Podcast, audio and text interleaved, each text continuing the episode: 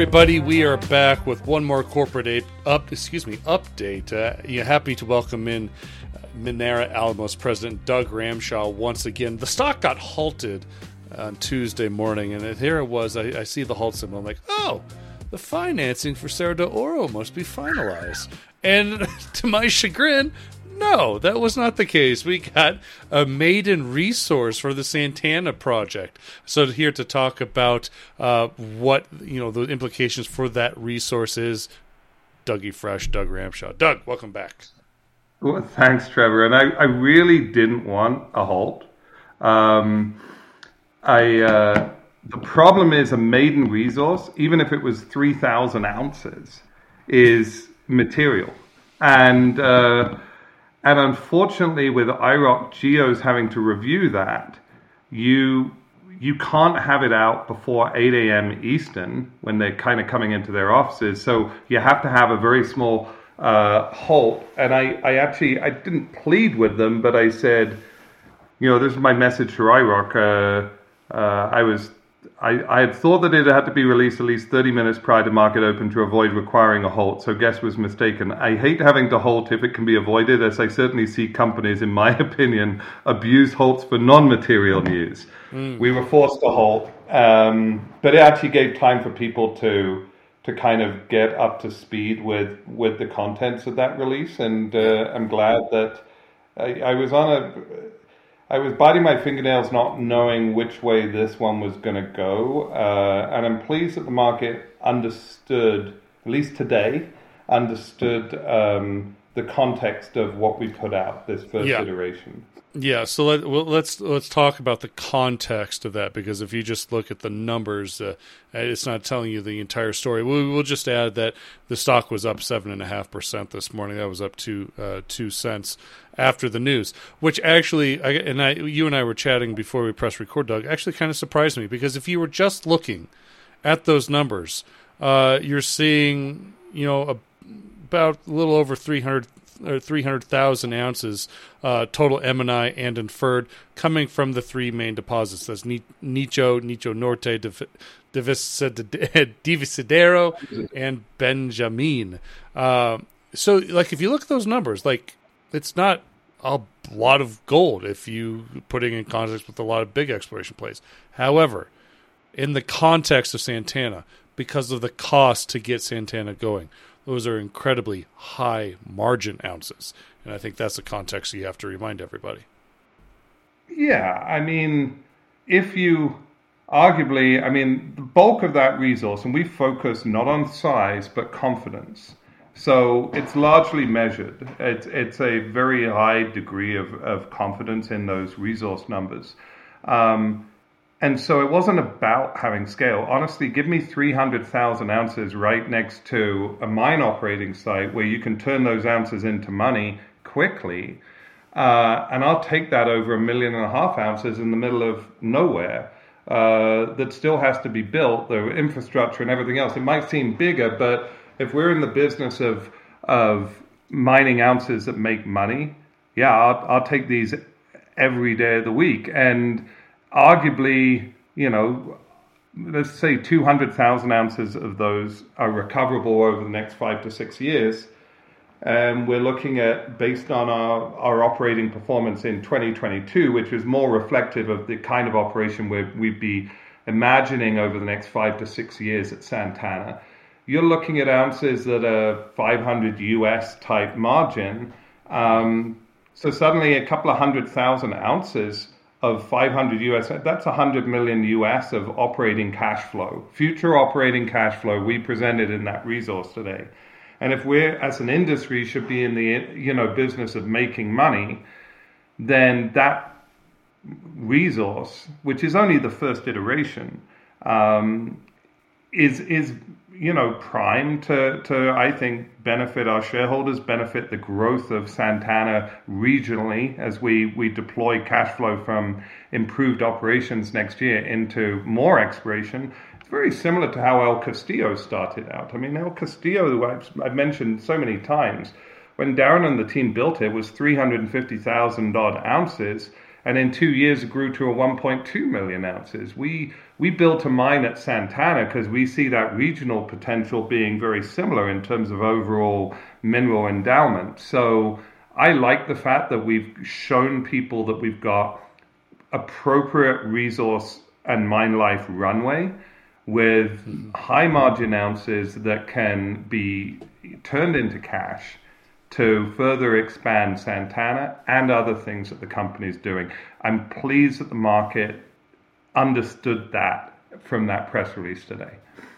So, talk. You, you talked about the mine runway, mine life. I mean, what are we what are we looking at now? About uh, six years in total. I mean, with, yeah, with the resource about, you have now. About five to six years. Um, depends how quickly we scale it up. You know, we, we could we could mine it slower for eight years, but you know, the reality was we were always looking after. You know, the goal is initially get it back up to about 25,000, 20 to 25,000 ounces of annualized run rate, and then look to in the next iteration of it grow it to 30 to 40. You know, so five or six years is is what was really pr- presented today. Uh. That gives you a lot of time to, to deploy the drills and to to be doing resource definition on other targets to effectively add mine life um, during this first five six years. Uh, so I want to talk about the economics here. I mean, what's not necessarily clear to me, Doug, is your cash costs. Uh, you do have the resource now, but uh, how do we kind of kind of start looking at how much it's actually going to cost you to produce an ounce of gold. We know, like we, we talk high margin, just because Santana alone it costs like ten million bucks to build, and obviously there's been some operational challenges that I think are in the past now, first half of the year. But where do we when do we start seeing the actual costs for, for production? Well, I mean, in 2022, you know, it's in our deck. Like our through 2022's modest startup production, which was you know 12 or 13,000 ounces, our our direct cash costs were just under 1,200 Canadian, so I'm just under a thousand US. Uh, and in terms of sustaining capital, it's it's limited to pad expansion, something that we're planning for at Santana that will allow us to raise the production rate there. Uh, and the costs again on on pad, like the next phase of pad construction is a couple of million bucks. You know, that can be phased over six or eight months. It's so we don't have huge sustaining costs. So I, I look at those direct kind of cash costs that we saw in in uh, 2022, which remarkably were in line with what we were thinking pre-COVID, pre-construction. That we, we really didn't see some gross inflation of, of our operating costs. Um, you know, I threw out 500 US as, as operating margin earlier, but I think that's conservative. But I'll still take mm-hmm. 500 US an ounce in terms of margin for sure. And that's that's why I think, despite obviously the last week in the gold market, if you build projects which can can work in whichever gold environment, you know these prices we're seeing right now are, are very healthy gold prices. Um, you know, I think you know hopefully they go higher. There's more gravy for us, and I think it's better for the sector at large. Obviously, to, to see money inflows that higher gold prices might might prompt, but we can we built this business model to work in the $1,300 gold environment we were in when we started out.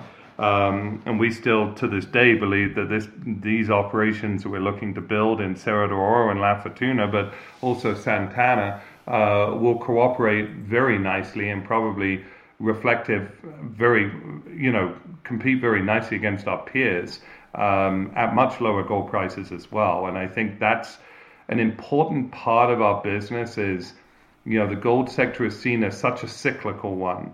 Well, that's because we build operations that almost play to the cyclical nature of uh, of gold, and so they have their great years, and then they have some lean years or some bad years.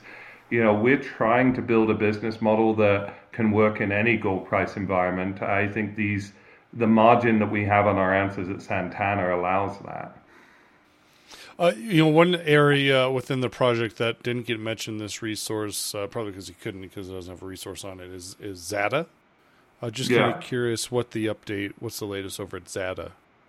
So we got drill results coming out for Zada and uh, Benjamin had been historically drilled. Is why there's a little modest starting resource oh, sure. there. Okay. Um, we said in the release that you know the plan was to do another ten to twelve holes at at Benjamin because we're still trying to figure it out. Um, we'll have the initial holes out, I think, for both Zada and Benjamin later this month is probably the goal. Um, and but there's nothing that's going to stop us at this point. We've made the decision to drill another 10 or 12 holes at Benjamin because we like it as a target. It's it's very close to the main center of operations right now. Um, if Benjamin's even you know 80 or 100,000 ounces down the line, again, it's another couple of years of mine life that can be very rapidly drilled out. So there are some screaming historic holes at Benjamin. I think Miguel has been focused on trying to understand the system more than just drill barn burners. Um, uh, I did joke that in the next 10 or 12, then maybe you should be drilling some met holes down some of those historical uh, historical holes because it, has got some really nice grade there, but we're still trying to figure it out. Uh, the regional prospectivity at Santana is very high, um, but it's going to need time to to figure out these relative, you know, these other pipes, prioritize which ones should have more dollars spent, and and they're perfect targets for cash flow generated from the starter Santana operations focused around the Nicho complex to to deploy that capital to give our shareholders lots of self-funded exploration, which is which was always the goal of of Santana. Okay. Oh well, uh, yeah, more to come here, but obviously the next news, I assume, is this financing package for the Cerro de Oro project. Uh, you mentioned that uh, the due diligence is just kind of wrapping up here, so that funding announcement should be coming here imminently. Um, I know you wanted to if get it. The lawyers let it. Uh, a couple, yeah. Well, you know, you keep paying them, and they're just gonna they're just gonna take you for all you're worth, there, Doug. Uh, but uh, but yeah, so it's, we're coming. Yeah, it, that's it's. I mean, hopefully in the next week. Uh, like, I'd love to have news on that next week. I wanted to reassure people in this release that nothing's changed in terms of the the business terms outlined in the May 31st release. Um, this isn't like a PP that forever is extended and then doesn't close. This will close. It's just it's very it's complicated because we're drafting things in two jurisdictions, Mexico and Canada. We have it, they are complex documents, more complex than people might think, um, uh, and they have to be done right to protect both the lender but also us. And I think our shareholders would not want us to rush. They actually looked at some of of what we were pushing back at times, which forces another turn of documents, it was disadvantageous for us.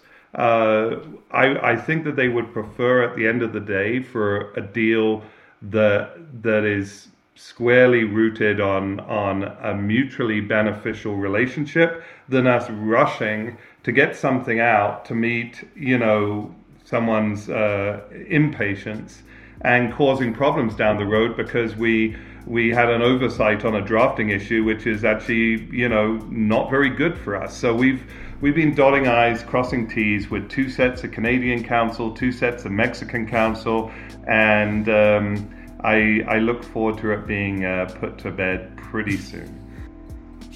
Uh, then they get to stop invoicing you, Doug. All right, uh, that's it. that's that's your update from Minera Alamos, everybody. Uh, they continue to be a sponsor of the podcast. I continue to be a shareholder, and they do trade on the Venture Exchange with MAI. The information presented should not be considered investment advice. Mining Stock Daily and its affiliates are not responsible for any loss arising from any investment decision in connection with the material presented herein. Please do your own research or speak with a licensed financial representative before making any investment decisions.